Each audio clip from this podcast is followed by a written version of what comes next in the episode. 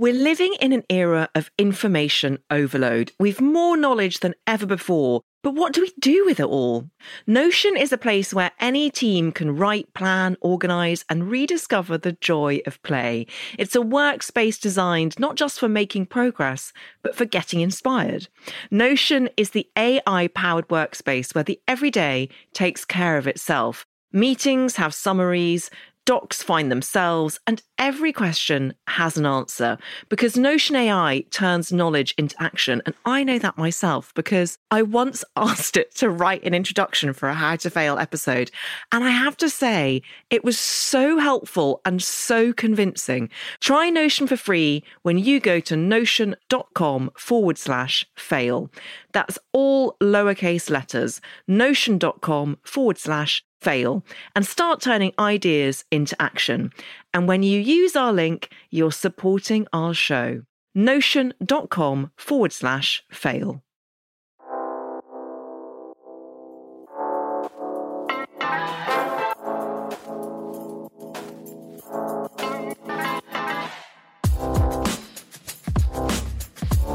Hello, and welcome to How to Fail with Elizabeth Day the podcast that celebrates the things that haven't gone right. This is a podcast about learning from our mistakes and understanding that why we fail ultimately makes us stronger. Because learning how to fail in life actually means learning how to succeed better. I'm your host, author and journalist Elizabeth Day, and every week I'll be asking a new interviewee what they've learned from failure. Hello, it's Elizabeth here. I just wanted to start by reaching out across the airwaves and giving each and every one of you a virtual hug for what you're going through right now. Whether it's because you've been personally affected by COVID 19, or a family member is ill, or you're feeling rotten or sick or anxious or overwhelmed or alone, or you're struggling with this new normal and wondering what on earth you're going to do with your kids for the next few weeks, or how your relationship will survive, or how to tackle isolation when you're single or elderly or vulnerable. This podcast is here to help.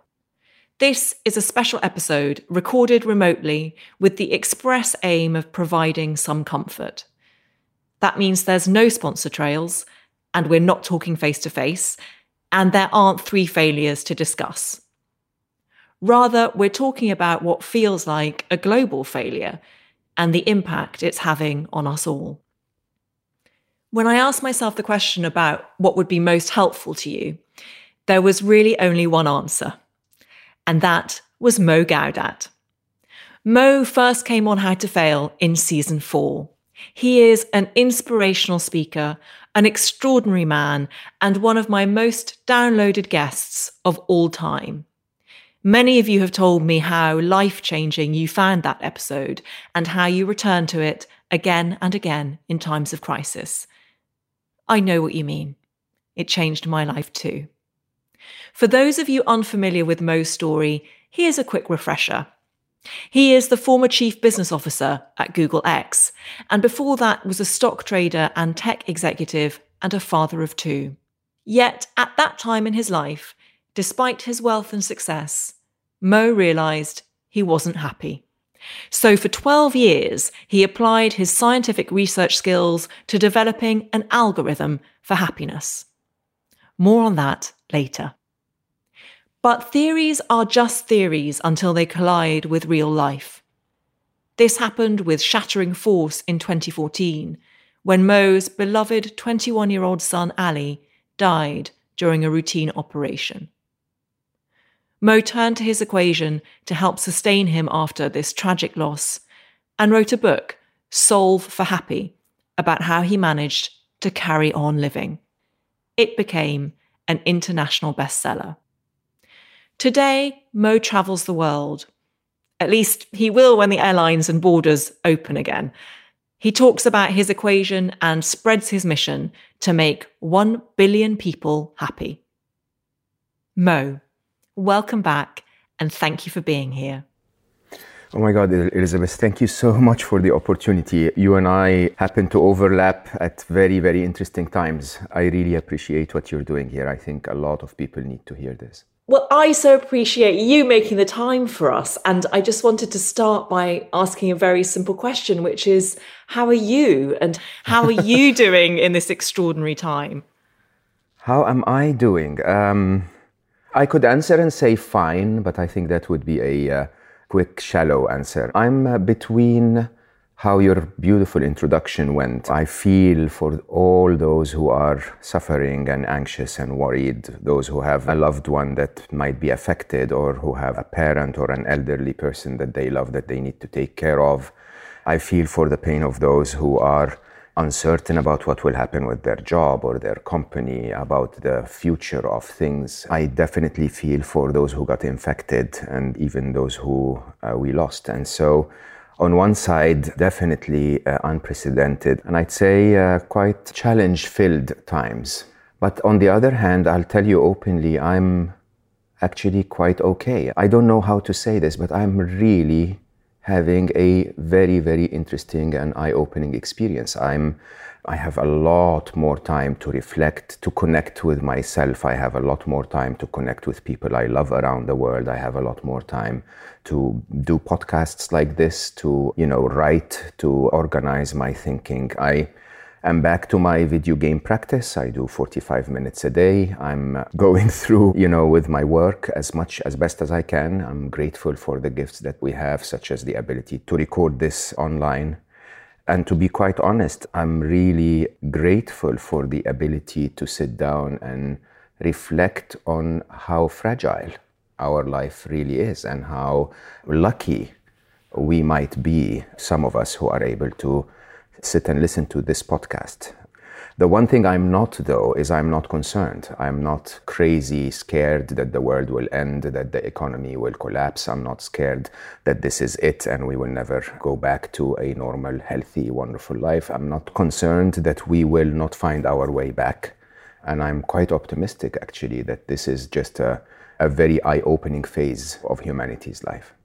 So I want to come back to why you're not concerned, but I do think it's very interesting that you mm. say that this time, as much as you wish it were otherwise, and as much as we feel enormous compassion for people who are currently ill or struggling, there is a way in which I know that I was living my life at an unsustainable pace in terms of the amount mm-hmm. of time I was trying to fit into one day, which only after all has 24 hours. And I was always sort of trying to cram in at least 36.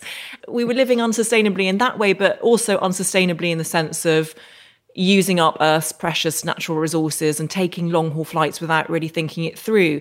So, do you think there's a way in which people listening could tune into that idea that we have this thing that has been given to us.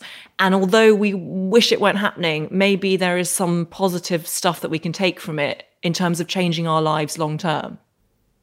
Oh, absolutely. I mean, there is positive in everything. If you look for it, there is positive in everything. And in the truth of this, my expectation is there will be more positive than negative. It's just, uh, you know, we're suffering from two illusions here. One is the illusion of control, and the other is the illusion of time. Somehow, we humans tend to look at a moment like this and think that this is all of our life. We forget how grateful we should be for the magnificence we've had in our life before, and we forget that every harshness we've gone through before has passed. And so, time, which we normally, as we rush through our fast paced life, ignore completely and we're constantly thinking about the past and the future, when crises happen, when challenges take over our life, what we do is we suddenly do what we should have always done, which is to focus completely on the present moment.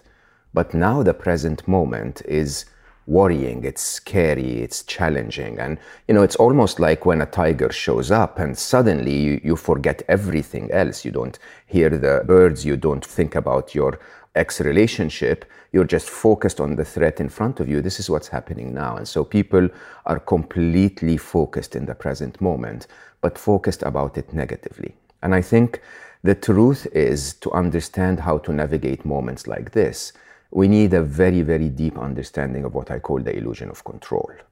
And I think one of the biggest illusions that our modern world has given us is the idea that we can actually control everything And humanity became more and more arrogant as we invented technology and fast cars and aeroplanes and so on and so forth to believe that we can always control everything.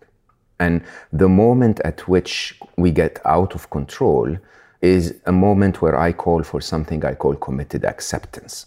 And committed acceptance truly is an idea that sometimes there will be things we cannot fully steer in the direction we want them to steer, at least not immediately. Okay? And for that moment, can we accept the reality and do the responsible thing to make our life as best as it can be despite the presence of that reality. So I wish I was an incredible scientist or an absolute genius that had AI helping me to find the cure for corona right away. I'm almost certain our scientists will find it very soon. But until then, what can I do, Mo, one person, one human, what can I do to make my life better today? Now, think about what it is that you are supposed to do to help others. Think about what you're supposed to do to self isolate, to make sure that others are, are safe, to make sure that you, you are yourself safe. Think about all of the things that you can do to connect to those that you love. That's one side of committed acceptance. It's the commitment side of acceptance. Is to say, this is here, okay? Now, I need to do things because it is here. And once you realize that, one step of the change starts, which is suddenly you no longer complain about the government asking us to isolate or, you know, about um, where this came from and how horrible this is for everything. You suddenly start to focus on what you can do and what you can affect. I think that's such a profound point because the great liberation of the future is also its great anxiety in that it hasn't happened yet. And all you can do is take action in the present. And I think that a lot of people, having gone from very, very hectic, exhausting jobs to working from home and suddenly having this kind of empty sea of time that they have to fill, they worry that then they're doing nothing. And I think that what you've just pointed out is that the act of staying at home and choosing to distance socially is actually committed acceptance and you're saving other people's lives by doing that. Absolutely, absolutely, and I think this is the responsible call. Hmm? The responsible call if you, is if you don't want to do it for yourself, do it for others because you don't actually know what state you are in. You could have been in contact with someone and touched the virus and just put it on a shelf somewhere and, and that affected someone's life. And I think that level of responsibility to make sure that we follow the hygienic guidelines, to make sure that we try to distance ourselves from people, you know, I don't understand the arrogance that would say not let's not do that. You know, and it's not only because I want to protect me for myself and my loved ones, but it's because I want to protect everyone else around me. I think, on the other hand, Elizabeth, what most people don't understand is that we often look back at our lives and realize that sometimes disasters that came into our lives were interesting wake up calls that made us change, made us, made us go in a direction that was better for us in the long term. And from the same point of view, I understand that for many people who were used to wake up every morning at 6 a.m. and then do this and then do that and rush around to do this and answer email and so on and so forth, it's very, very difficult to sit at home and do nothing. But the assumption that you can do nothing at home is a tremendously wrong assumption. It's just a, an assumption of habit. Now, with all of the blessings we have, I'm having this conversation with you over the internet. I have access to tremendous amounts of knowledge and entertainment and i can video conference with my daughter to check in on her. I can uh, you know call my uh, my my wonderful ex back in dubai and see that she's okay. I can get in touch with my loved ones everywhere in the world. Now if we really start to think about the truth of what we are being exposed to it can be so much worse. It can be so much worse. And one of my cherished concepts is a concept that comes a lot from Eastern cultures, which is the idea of looking down instead of looking up. So, most of the time in the Western advanced societies, we always compare our current state to what it could have been. Oh, I'm driving this car, I should be driving that car. I mean, I have this place, but my, look at my neighbor's place. You know, I scored a B plus in, in my exams, I should have scored an A plus, right? And all of that comes from a very, very strong conditioning of that drive that makes us advanced in the Western world. Now, everything is about timing, huh? And there is a time when that drive is not allowing you to do what you actually need to do. And what you actually need to do is to connect differently, to reflect and look downward at how much worse things could be. I mean, think about how many people got affected and you haven't. Think about how many people may have lost loved ones. If you haven't, then you're in a very blessed place. Think of the fact that you have a place to self isolate if you don't have that, like if being homeless, think about how that would be. Think about how you have access to technology and food, for example. There might, might be people out there who don't have that. If you're an elderly person and unable to get out, think about all of the blessings that you have rather than what you missed out on. And I think that makes a massive difference talking about the idea of linear time being an illusion, which I know is something that you go into in a very insightful way in your book Solve for Happy. But I think that one of the things that is stressing us all out is that there is no certain end point in a traditionally linear sense. if someone said to us, okay, it's going to be like this definitely for eight weeks and then it's going to be fine again, I think that we could commit to that and be at peace with it. But I think that people are struggling with the uncertainty. So, what advice would you have for them? Oh, I, um, I have endless advice. Since when did you ever have an uncertainty? Since when did you ever believe that life was certain? Where did that come from? Are you now afraid of the coronavirus? Why were you not afraid of a crazy biker hitting you a couple of days ago? It's exactly the same probability. It's exactly the same number of deaths. Now, the idea is quite interesting. Huh? Let's just start from a scientific truth 60 to 70% of the thoughts in an adult brain are negative. 60 to 70%, which by, by all means is not a reflection of the truth. The reason why we think negative thoughts is because they're more useful for our survival. So we tend to look at the truth that is presented to us, which is normally much more positive than negative, huh? as evident by the fact that this, for all of us without exception, this is actually the first epidemic we've lived through. Okay? Which means that for the last 50, 60, 70 years that you've lived, okay, or 20 or 15 if, if you're younger, for all of those, this situation was not evident in our life. 15 years of not having this and a few weeks of having it. Now that's the truth.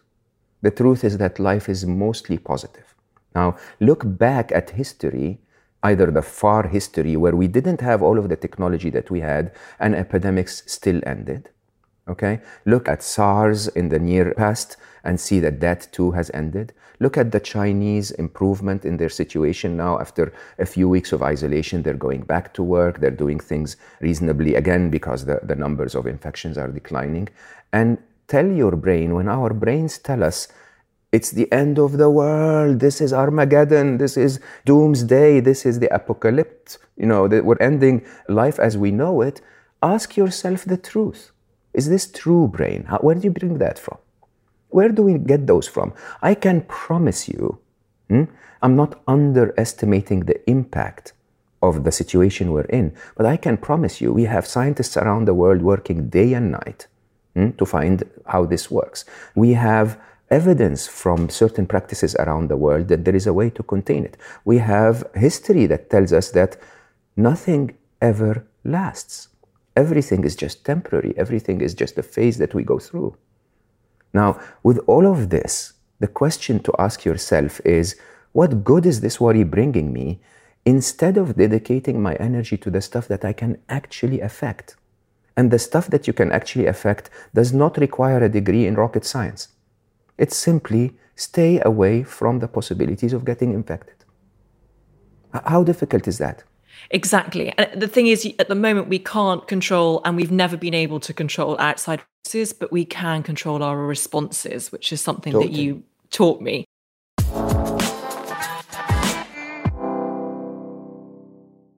I'm Rachel Martin. After hosting Morning Edition for years, I know that the news can wear you down. So we made a new podcast called Wild Card, where a special deck of cards and a whole bunch of fascinating guests help us sort out what makes life meaningful. It's part game show, part existential deep dive, and it is seriously fun. Join me on Wildcard, wherever you get your podcasts, only from NPR. Do you have a question about all things love, dating, sex, and relationships? Maybe you're happy in a relationship and want to hear other people's nightmare dating experiences. La La La Let Me Explain is a qualified social worker and sex and relationships educator. And on her podcast, It's Not You, It's Them, but It Might Be You, Lala answers listeners' questions around love, dating, parenting, and whatever they throw her way. It's Not You, It's Them, but It Might Be You is out on Mondays, Wednesdays, and Fridays. Listen wherever you get your podcasts.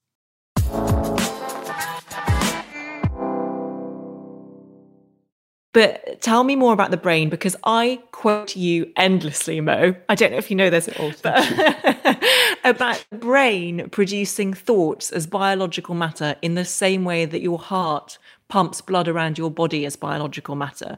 So you should not make the mistake of thinking that you are defined by that anxious, incessant chatter in your brain, and that actually, as difficult as it is, you're in control of that. But tell me more about that thinking.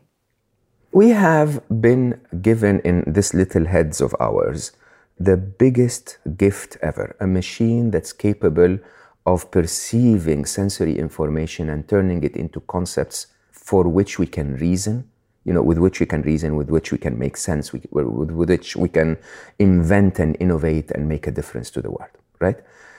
It is, however, a very, very complicated machine and it goes irrationally in weird directions because it is frantic about your survival.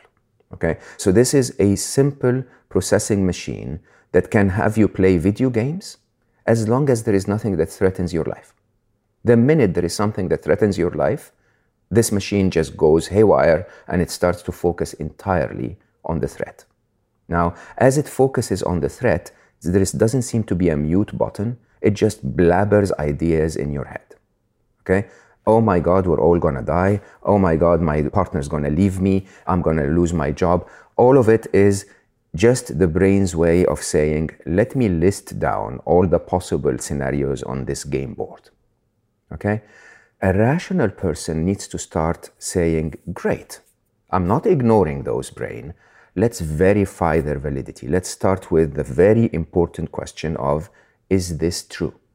Is this true? I've lived through six economic crises, okay, many of which we believed were doomsday, many of which we believed were the Great Depression all over again.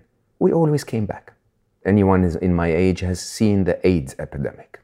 Yeah, it's, it hasn't been eradicated, but for sure, we've learned to be more careful, we've learned to live with its presence, and we've learned to even improve on our treatments and keep our patients you know, in a reasonable state. We've seen those. And, and when my brain tells me that this is going to eradicate humanity, I don't believe that.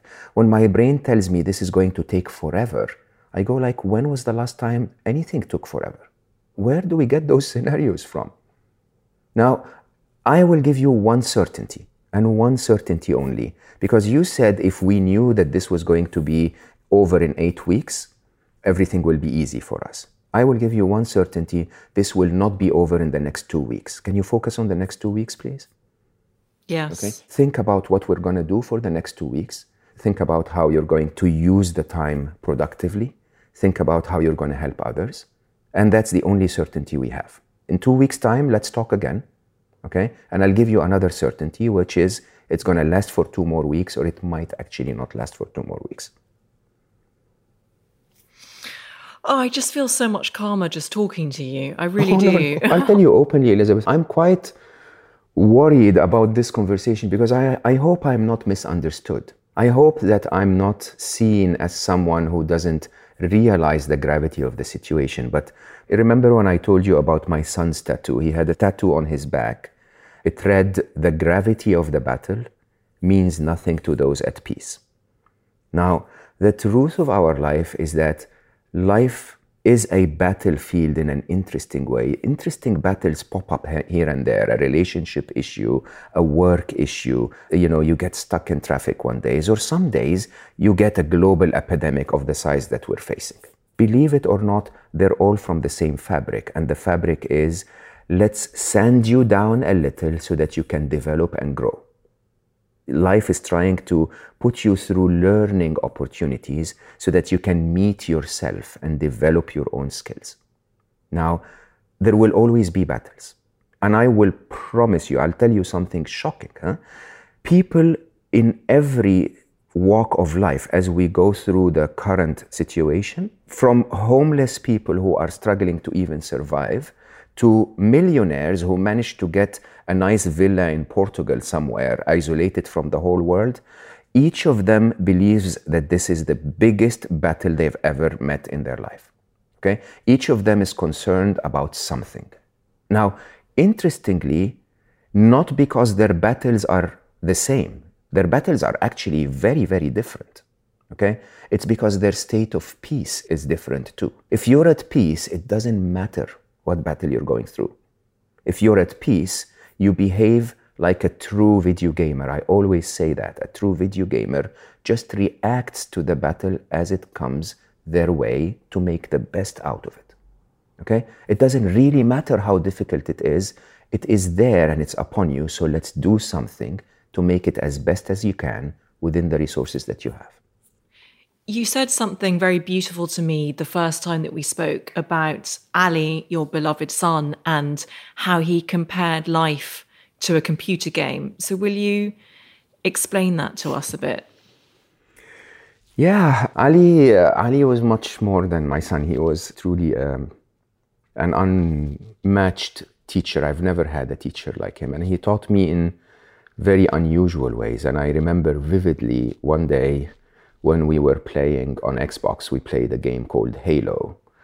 And I'm a serious player, actually. As a matter of fact, I'm quite a Olympic champion level player now, so I dare every one of the listeners because now I have time. I used to play very differently before Ali taught me. I used to start the game and then turn to the right and run like mad. And Ali would say, Papa, where are you going? And I would say, the end of the level is here. We, we need to go here. And he goes like, he literally would put his controller down and say, Papa, who wants to get to the end of the level? We're playing. We're playing. We don't want to end the level. When, when you end the level, you don't play anymore. Okay? We want to live this moment that we're living in. And he would run to the places of the game where there are explosions and smoke, which to me was quite you know, being that driven, results oriented person, I was like, why are you doing this? And he would say, Papa, this is where you develop and grow.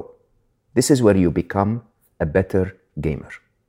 And at the end of that game, we put the controller down and he started to tell me what I believe has changed my life forever, which was basically, you know, think about life just like you think about this game.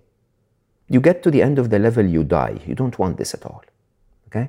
But life without the explosions and smoke is a very boring game. Who wants to start the game, push the controller forward, and then wait 70 years and then die? How fun is that? Right? The fun starts to happen when the game becomes a little more challenging. Now, of course, video games don't come at the cost of suffering, right? If your avatar is shot on the screen, that's fine. You're, you're still alive, but you know, life is has a lot of suffering on it. No, life has suffering in it if you choose to suffer. Life has suffering in it if you choose to believe that life will make you suffer. Okay? Reality is, as much as difficult as the current times are, I will promise you, most of our listeners are sitting somewhere safe with all of their basic needs met and nothing wrong with their current moment. And if we forget to see that, we realize that we're focusing on a possibility of an enemy happening in the video game 600 steps down the line, that hasn't happened and that we have no way of impacting with what we are doing right now. So when you think about life as a game, your target becomes very, very different. Your target doesn't become something that you want to do in three weeks' time. Your target becomes, I want to be the best version of me today. As Ali always used to teach me, your life's purpose is to become the absolute best gamer you have the potential to become.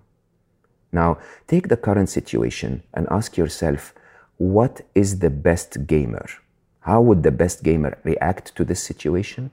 They would sit down calmly, they would verify what the truth is, they would do the responsible actions they're supposed to do, and they will understand that sooner or later the game will ease up.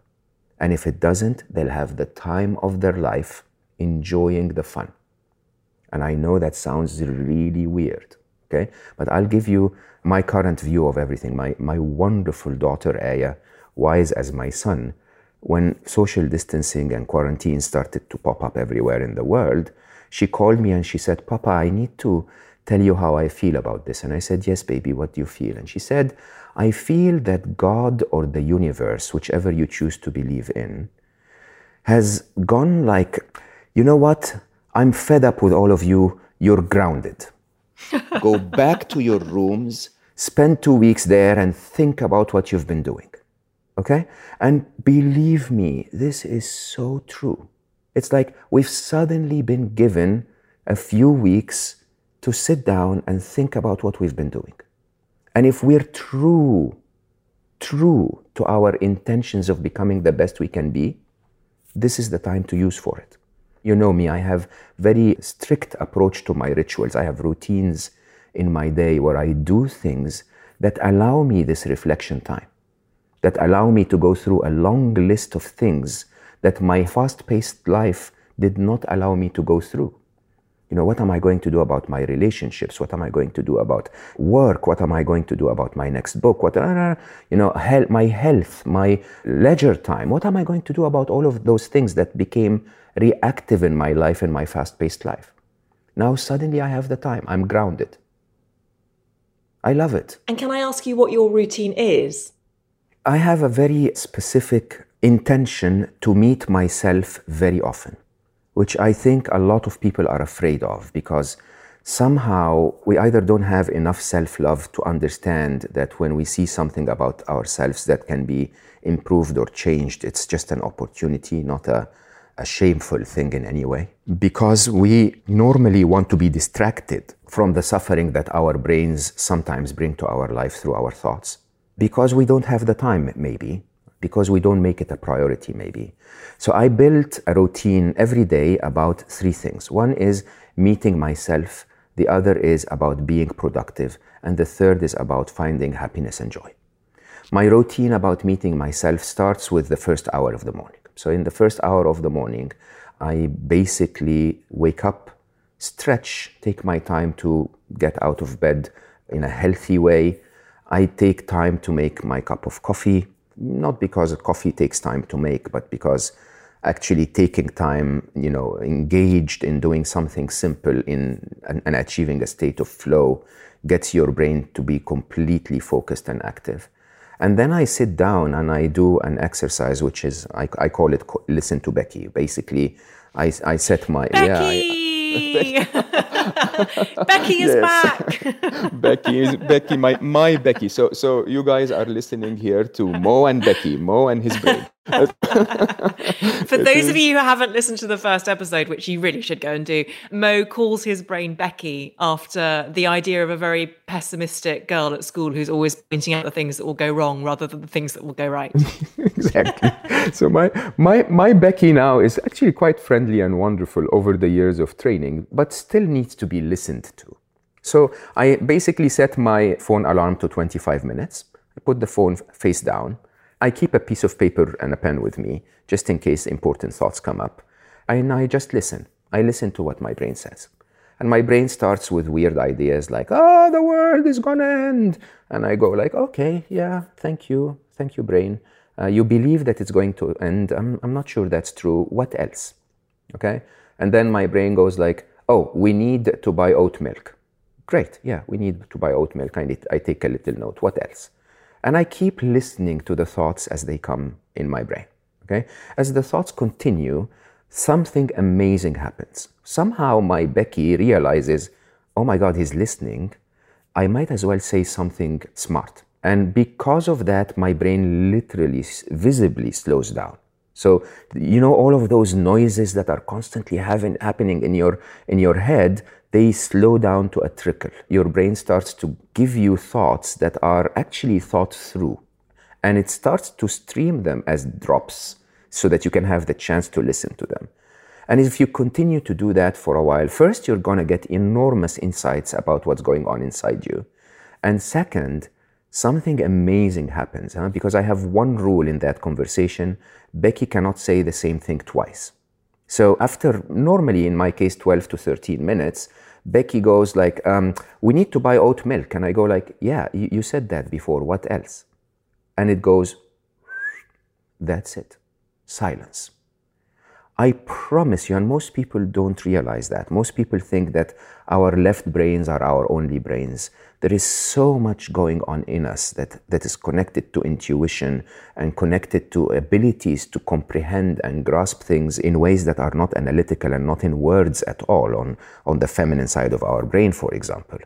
And those start to pop up. And the second 13, for, you know, to 12 to 13 minutes are absolute bliss and massive insights, massive insights. Traditionally, I set my alarm to 25 minutes, and usually the minute it goes off, I repeat and have another 25 minute blissful experience of being in that place. Now, believe me, if you manage to sit with you for 25 minutes and just objectively understand what's going on inside you, you will have my second ritual, which is a very analytical approach to topics. Okay? So I take that one topic that my brain started with, which is we're all gonna die, and I sit down for an hour and I say, let's debate, like they taught us in school, if we're actually all going to die or if we're not. Go ahead, brain. You know, have a blast and tell me every pessimistic thought that you have. And I write them down. And then I ask myself to do a very simple, very simple exercise for every negative thought, I need a positive one. One to one. They don't have to be of the same magnitude, but I believe that life is 50 50, if not better. I mean, if it was 50 50, we would, we would not be safe most of the time. Huh? We would be safe only 50% of the time. But let's just make an assumption that it's 50 50. So for every fearful, critical, negative thought, I ask my brain to bring me a positive thought about the same situation. And once you do that, you start to come up with the insights that I started my conversation with. Oh, I can use this time for my video game practice. I can use this time alone to connect with loved ones. I can use this time alone to catch up on topics I wanted to learn about. I can even binge watch. I don't, of course, but I can even binge watch a Netflix something if that's how you like to spend your time. There are so many things you can do with time alone. And it doesn't have to be alone. You can be with people and connected through the internet that exercise doesn't just pop up because uh, the tendency of our brain is to find what's negative. It pops up when you start to say, okay, you wrote 12 negative ones down, give me 12 positive ones. Any 12 positive ones. I still have water in the tap is, is a positive one. So is this still part of your day, which is meeting yourself? Oh, yeah. Okay. Absolutely. What time do you get up, Mo? Do you have to get up very early?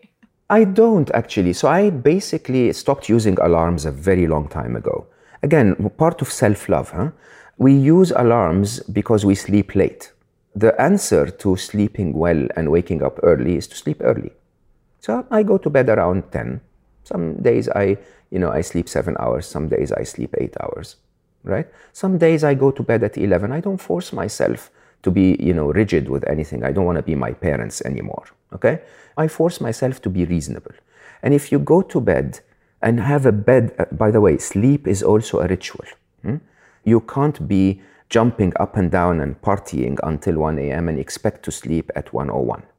So my day has a, a shape to it. At the beginning of the day, it's very active and very engaged and very intellectual. And I think about things and I, I am productive. And at the end of the day, I start to chill and slow down and get into that mode of like, hey, we're approaching that beautiful experience called sleep. It's not a horrible thing to sleep. Huh? As I slow down and I get there, some days I wake up at five, other days I wake up at nine. It doesn't matter. And you don't judge or beat yourself up about it. I think that's so important, especially for me. I love sleep. And, and actually, oh, yeah. that's one of the things that I've been taking advantage of during this weird time is that I can get up later should I feel like it because Absolutely. there's no appointment I need to rush into town for. Mm-hmm. Yeah, and, and believe it or not, I can get up later even if I have an appointment to rush into town for. Seriously, by sleeping earlier. So if I know I have a 10 a.m. or a 9 a.m., and I sleep at 10 p.m., I have 12 hours. Who sleeps 12 hours? You were kind enough earlier to talk about Ali. And I hope you don't mind my asking this because I can't fathom the loss that you experienced when you lost Ali. For many of us, we will be confronting death and we will lose loved ones or we'll know someone who's going to have to handle grief. And I wonder if you could speak to us from the position of someone who has had to deal with unimaginable trauma, how you got no, through no, it. No, Elizabeth, no. No, I don't think we should speak about that. I think we should speak about being optimistic, about the fact that we will not, about the fact that we will all be safe, that we will all be fine. So I will tell you openly in the worst of all cases, a country of 60 million people lost thousands of people. We lost thousands of people in Italy, right? Italy is 60 million people.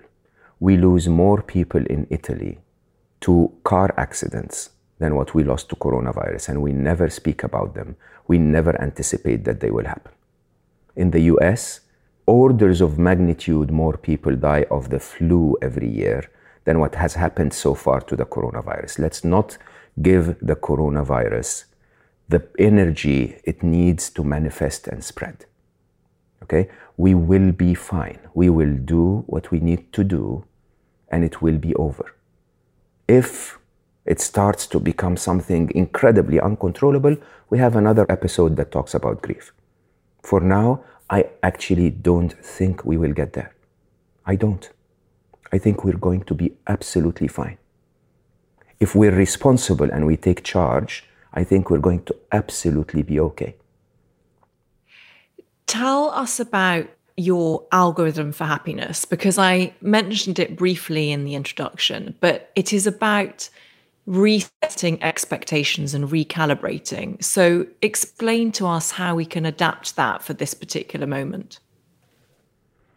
Happiness is very straightforward. Every moment in your life you ever felt happy is a moment where events of life met your expectations and wishes of how life should be. Every moment in your life you felt unhappy, it was because life gave you something that wasn't what you wanted life to give you. It's very straightforward. You put that in an equation, its happiness is equal to or, or greater than the difference between the events of your life and your expectations of how life should be. And a lot of the reasons for unhappiness are not about what life has given us. It's either about our perception of what life has given us, which is blurred and not true.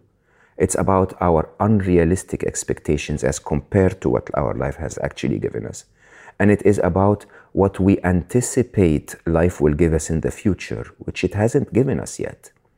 Or it's about feeling sad about what life has given us in the past or how we reacted to what life given us in the past and being ashamed or guilty or sad about it. The truth is so interesting and simple.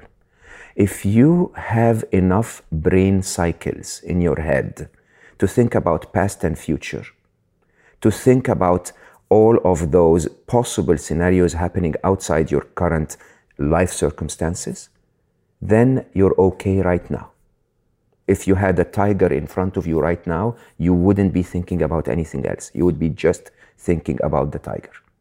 If there is a threat, we focus on the threat. The fact that we're thinking about the future and about the past and about the government and about the, you know, did that come from China? Is it conspiracy? That, all of that, right? If the fact that you're thinking about all of those is evidence that you are okay right now. And if you're okay right now, I say, think about right now. Now, think about events and expectations realistically. The events of our life today are unprecedented, but they could have been much worse. Our expectation that this would not happen is unrealistic. As a matter of fact, it happened in, uh, in our own recent history with many other possibilities of SARS and what have you, right? Influenza is all over the place. So those are unrealistic. And the game of happiness is a constant debate with Becky about the truth of the event and the realistic view of expectations. If you match events to the reality of what they are, most of the time they're not that horrible. And if you set your expectations for the reality of what it should be, most of the time events meet it. And in times like this, hmm, you start to tell yourself what is the correct expectation, not for the norm of life, but what is the correct expectation for a situation where humanity is going through what it's going through. Is the correct expectation that I should be given uh, certainty about the future? Is that a correct expectation? Is the correct expectation that I should be out dining and meeting friends? Is that the correct expectation? And if we manage to go through those and say, hey, hold on, as much as I wouldn't want that to be the case, it is the case, and my expectations should match, I think we'll find happiness a lot more often. Why do you think people are panic buying toilet roll? Is that just is, is that I, like the incessant know. chatter of Becky Brain? It's so weird, isn't it? I, I, I don't know. It's just it, it's just is a statement for where our brain is. It's like seriously. I mean, what happened to showers? I, I don't understand. But no, panic buying. I actually have to admit to you is interesting, huh? Panic buying is not only a mistrust in the situation. Unfortunately, I think it's a mistrust in others. Unfortunately, it is all about I should go buy those things before the others go and buy them. And nobody stops to think about, but I don't need so many of those things, and others might actually need them.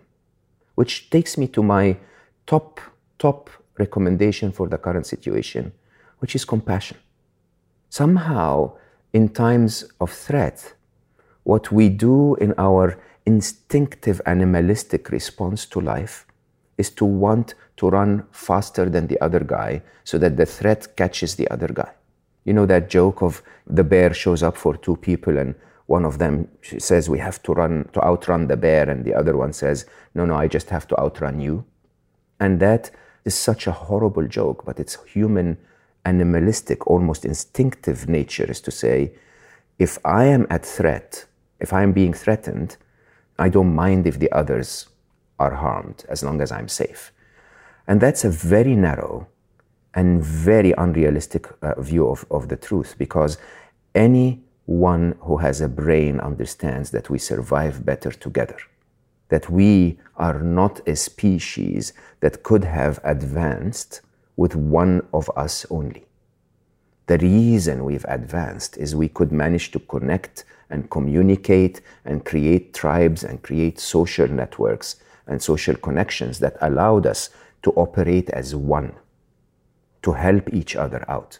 Every primal tribe, primitive tribe anywhere in the world will tell you that it's never around one of us. It's always around all of us. Okay? Now, if we start to panic buy because we need things, I would say absolutely go for it. I stocked up on a few things myself right? But I stocked up for a week of supplies because I actually know that if I obey and comply and walk out for 15 minutes today to go to a supermarket, get some stuff, and come back, it's okay. It's possible. Okay? And there is no need to panic. I may not find my exact type of vegan burger, but that's fine. I can then eat tomatoes. I'm, I'm not going to starve to death. Now, with that in mind, I promise you that the best way to go through the current situation is to turn your energy outwards and help others. And you can do that in so many ways. So many ways. You can send a kind message to someone saying, I care about you and I need to know that you're free or that you're uh, safe and I hope that you're feeling okay. Right? Send a message to someone and say, I'm thinking of you. I hope you're okay. Send a message to someone and say, Tell me how you're feeling. Is there anything I can help with? Now, this is one side. The other side is start spreading positive energy in the world, honestly what good is all of the negativity? How is that helping anyone? Start researching. Don't be naive. Huh? Don't underestimate the, the threat of what we have or the, the, gravity of the situation, as my son taught me to understand. Huh? Also, spread some positive messages. Spread the fact that Asia is coming out, that the trend is reversing. Spread the fact that, you know, we are actually doing okay. Spread the fact that it's spring. It's no longer cold. We're probably less likely to catch a flu for now. We don't know if that's going to help us, you know, more with corona or not. It doesn't matter. Okay? But there is a positivity to some of the things that we're going through. And compassion is to actually try and spread joy and happiness. And by the way, if there is nothing, absolutely nothing you can do to spread your compassion, at least feel for the other person at least feel that others are suffering. And so that feeling send them happy wishes and replenishing, enriching energy. And if you cannot do any of this, just be grateful for hope for where you are. Compassion is to understand not only that others are suffering, not only that you can do something to help with the suffering of others, but at least that your place within everything is so privileged sometimes and we forget about it. I don't know why people forget this. I don't know why, even though we're sitting in our own little rooms, wishing that someone would call us and ask about us, we don't pick up the phone and call someone to ask about. Do you think that people who are feeling particularly anxious should limit their news intake? Oh, absolutely. Absolutely. So there is a dilemma here. And the dilemma is that you need to be informed. You definitely need to, because this is a fast moving situation and there are instructions that we need to receive and be aware of. But you get that in the headlines. And I, I say that with love and respect. I'm a, you know, a Middle Eastern. I grew up in the Middle East, and the BBC World was one of the most credible sources of information that I got over there. Right? So I appreciate all of the efforts that they're doing. But they have to fill 24 hours of programming. So what do they fill it with? Stories after stories after stories, and negativity and opinions and debates. And this person thinks this and that person thinks that. I want the headline. And the headline is the numbers are moving in that direction. The action that you should take is this. And that's it. And that's all I need. And I can get that on the internet. I can get that in the news summary. I can get that by asking my Google Assistant. Okay? And by doing that, I'm not constantly torturing myself with negativity that with sadly has no certainty to it. No one knows really what's going on. It's just a matter of debate and opinions.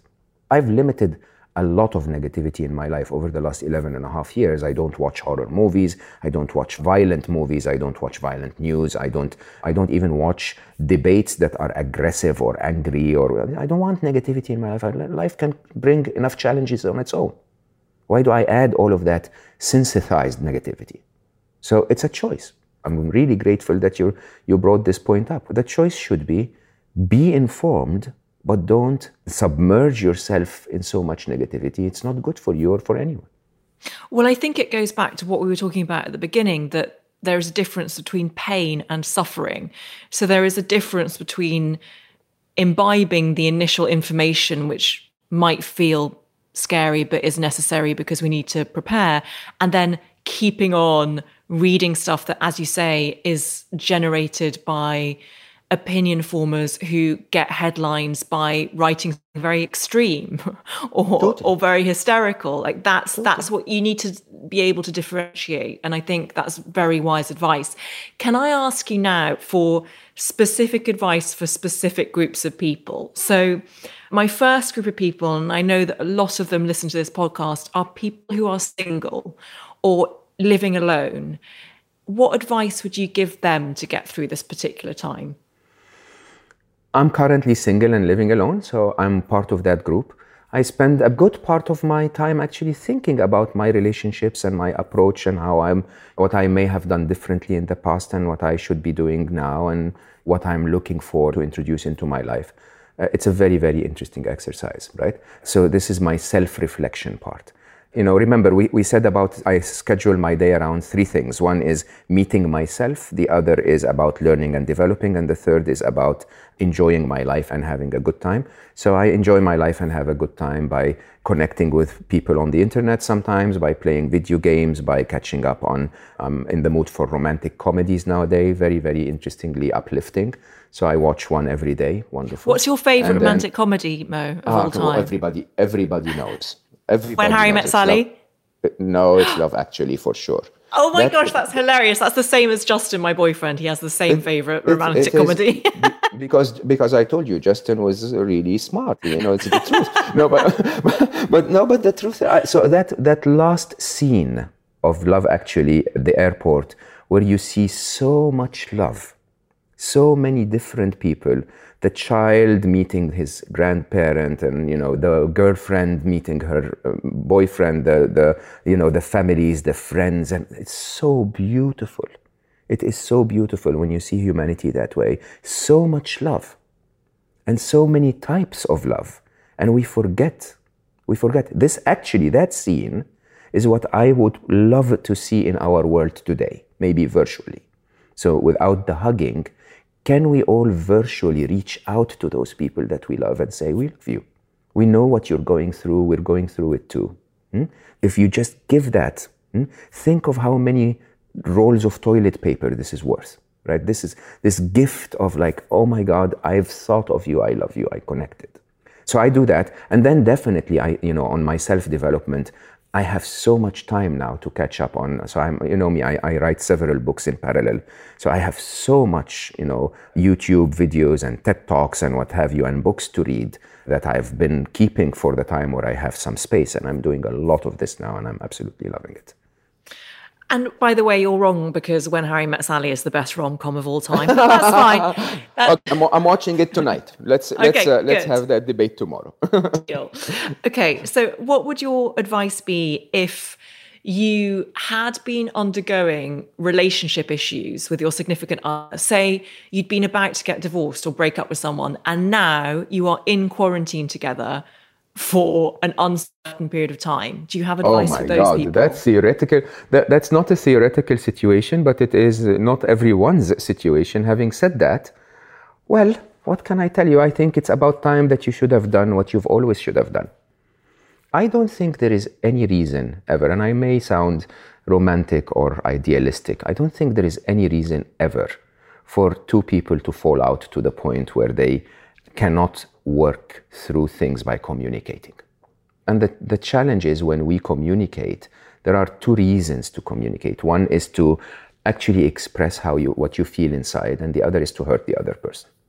And if you remove the latter, all of communication, everything that's said lovingly and positively is good, is valuable, is positive, is enriching, is energizing. And I mean, maybe it's about time that you start your day with an exercise of saying, instead of all the things that you hate about him or her, think about all of the things that they may hate about you. And think about all of the things that you like about them.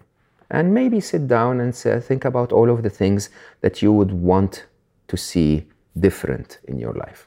By the way, whether you're stuck in quarantine or not, it's always a very good thing to have a conversation with someone and say, um, I'm not saying you should change. I'm not saying that there is anything wrong with you, because by the way, nobody ever changes. We are who we are. I'm just saying I need this in my life. Can you go to someone today, even if you've been fighting for the last seven weeks, and say, uh, Look, we're going to be stuck here together for two weeks. I need to have space every morning between 7 a.m. and noon where I can reflect on things and work without interacting with you. Is that okay? By the way, I'm not saying that you, you know you talking to me at 9 a.m. is a horrible thing or that makes you an, a bad person. It's just something that I need. Is that okay? And by the way, I'm also open for something that you need. What would you like me to do to make this easier for you? that actually sort of transcends that ego of like, no, no, I want to hurt them. I want to annoy them because they hurt me and annoy me. If you don't mind, this is a six year old behavior.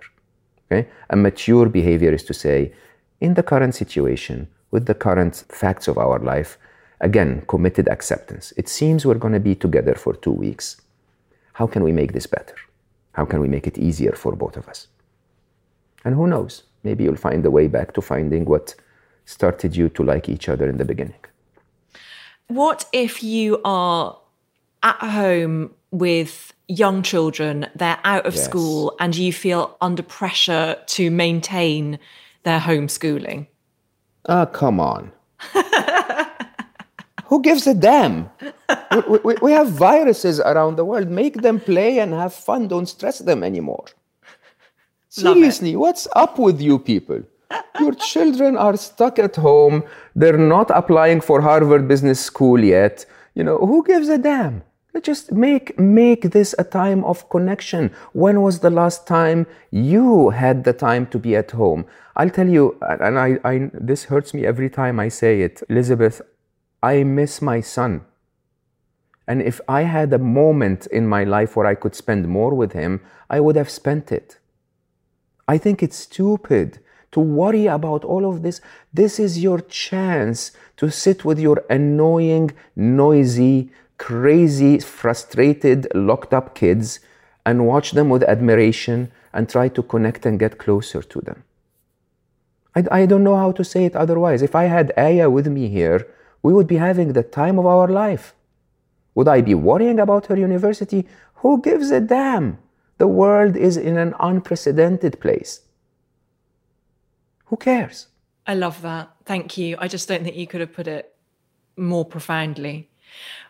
What if someone is worried about losing their job or has, in fact, already lost yes. their job?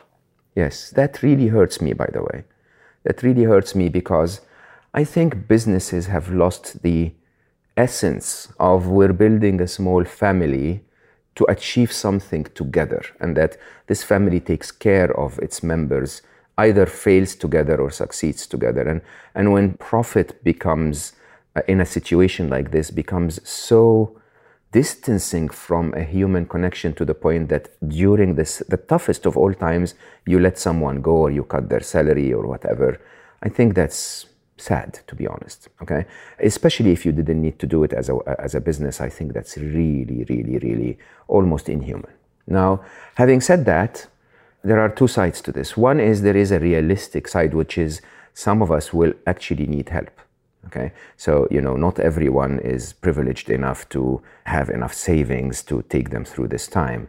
And i would ask those of us who are privileged enough to have enough savings to actually reach out to the others and maybe help out. If you can, I can't even imagine how combining so many challenges would be handled by someone. This is something I call on to those who haven't lost their jobs. And in an interesting way, think about it as, you know, you're not going out anymore, you're not spending money on dining or the pub or, or you know, or, or a cinema or even the, the tube. Give that money away if you can help someone out. I think that's really important. The other side, of course, is to tell those who lost their jobs that this is, this is just temporary. Okay? To be quite honest, a lot of financial analysts will say this is much more similar to 9 11 than it was to 2008. So, this is not a, a, systemic economic crisis with errors that need to be corrected. This is just a massive, massive, urgent response to a temporary situation that that is going to change. And if you look at the economy of our world and the and the stock markets and performance of businesses and so on post 9/11, many of them came back, many of them rebounded, and so there will be economic activity quickly, and there will be people needing new employees and and my, my hope and my expectation is that the elation, the excitement as things start to go back to normal will even get us to be more positive and bullish and, and hopefully get us back to where we should be. Having said that, uh, once again, it's committed acceptance. So you are in a situation where you need to be responsible for uh, protecting yourself from the virus, but also you need to find out what you can do to go through the current situation. And I think, as difficult as it may sound, the only thing you can do is to just sit down and tell yourself, what can I do with this right now? How can I make it as easy as I can make it, or at least as not difficult as it can become. Okay. And my final group of people is people who are elderly themselves or who are very worried about elderly parents or elderly relatives yes. or elderly friends that yes. they can't go and visit. Yes, that's a structural challenge that we have in society, which is not, you know, in, in the old days, you would have asked a neighbor or a friend who's nearby to pass by and take care of them. And, and maybe you have that, and maybe that's an idea you need to keep in mind. But, you know, I'd ask you to try and get out of your way to support them, even move them in with you if you can. One of the statistical interesting debates and conversations I saw about the current situation is that the virus is fatal or is severe and it affects, uh, you know, in, in, its effects when it affects the vulnerable of us, the, the elderly, the, you know, maybe the ones who with, with, without enough immunity and so on. And I have many of those in my life. And what I do is I try very, very hard to ask them to be in a place where they can be cared for. And maybe this is about the time where we exceptional times are, you know, call for exceptional measures. And maybe this is about the time where you can tell yourself, I know it's hard and I'm in isolation and all of this is going on, but maybe I should go an extra step and ask my parents to come and spend time with me, or, you know, I go spend time with them, or have a friend pass by every morning to see if they're okay, as much as you can do to protect them. If there is anything that I can tell you has shaped my beliefs since I was a young person is that what goes around comes around. And truly, you know, in my younger years, I really, really cared for the elderly. And I'm, I'm not old now, but I'm reasonably older than I used to be. And I have so many people caring for me. Think of it as an investment to try and do something. By the way, of course, as you can see, my answer is all about action. It's all about things that we can do. Huh? It's not about how you can handle your emotions because, interestingly, yeah, you, we have the right to be concerned. I'm not saying the situation does not call for concern and does not call for heartache sometime and does not call for feeling challenged and stressed. It's just that I'm saying when you feel those things, yeah, embrace your emotion fully and then turn onto action mode.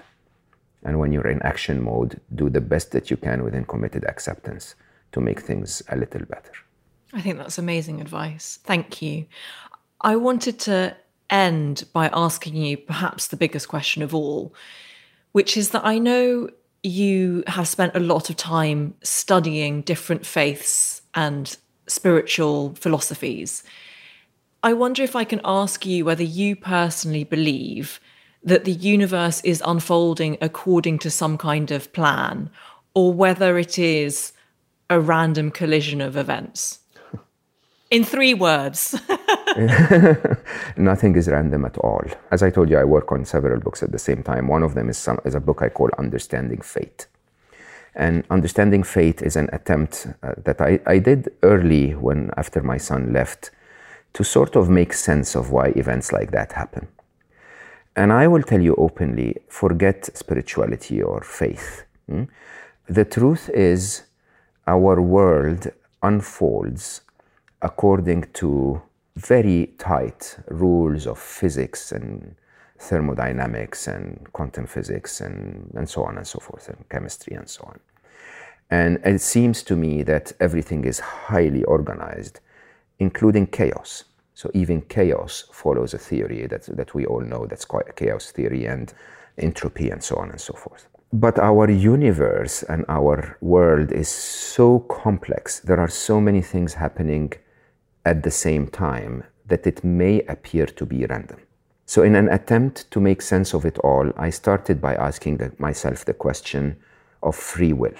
Do we have free will? Do we actually choose?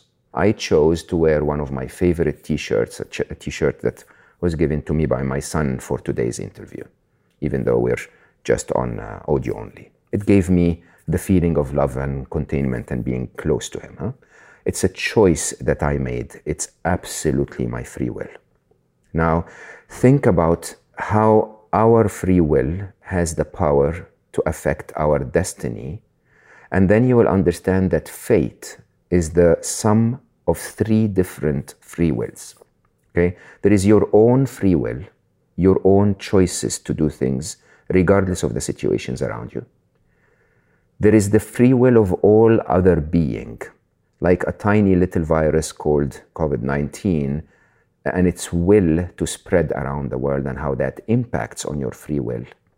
And then there is the free will of the universe itself, the mechanical movement, the rules of physics, the fact that we're currently in March and that the sun is, is starting to shine, and how that might affect the free will of COVID 19 and your free will.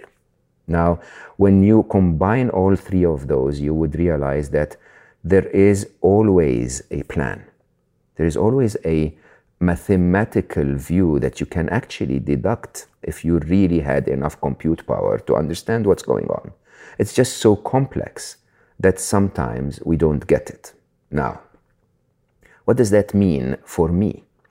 It means that I can surely affect my own free will. And this is what I've spoken about this entire conversation is the idea of committed acceptance, is to look at the, at the circumstances around me and do what I can to make sure that I get the best possible outcome. But believe it or not, we also have influence on the free will of all other beings and influence on the free will of the universe. Our influence on the free will of COVID 19 could be by taking certain actions that halt its spreading. It has the free will to spread, it wants to go everywhere, but if we decide to socially distance ourselves, we influence that. We may even influence the movement of the universe itself. And I know this sounds really, really, really, you know, difficult for some of us, but at the core of quantum physics and the understanding of the Copenhagen interpretation is the idea that when we observe something, we influence its position. And so perhaps it's about time for us, and this is why, you know, I hope you didn't mind me saying, let's not talk about grief. If we observe an April where we're all out in the sun and everything is fine. And we internalize this in us. We get that optimism to be felt by the universe around us. We might actually influence that free will. We might actually make that the observation that renders the reality that quantum physics tells us is true. This perhaps is the biggest thing you can do with your time now, is to sit down, reflect, and be optimistic and realize that your optimism is not just to make you feel better, but because that positivity can change the world itself. Mo Gawdat, I've said it before and I will say it again. You are an absolute inspiration. And you said earlier about how your daily routine involves three things meeting yourself, being productive, and finding happiness. And I have to say that through the course of this interview, you have done all three for me. You have made me think, you have given me impetus to act, and you've made me very, very happy talking to you. And I, you. I cannot thank you enough for coming back on the podcast. You know, Elizabeth, I'm always so grateful for the opportunity that you give me together. I hope we made a few people think differently today. So I'm really, really grateful for the opportunity.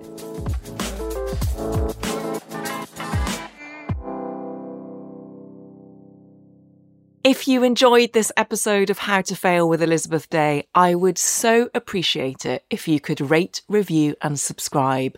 Apparently, it helps other people know that we exist.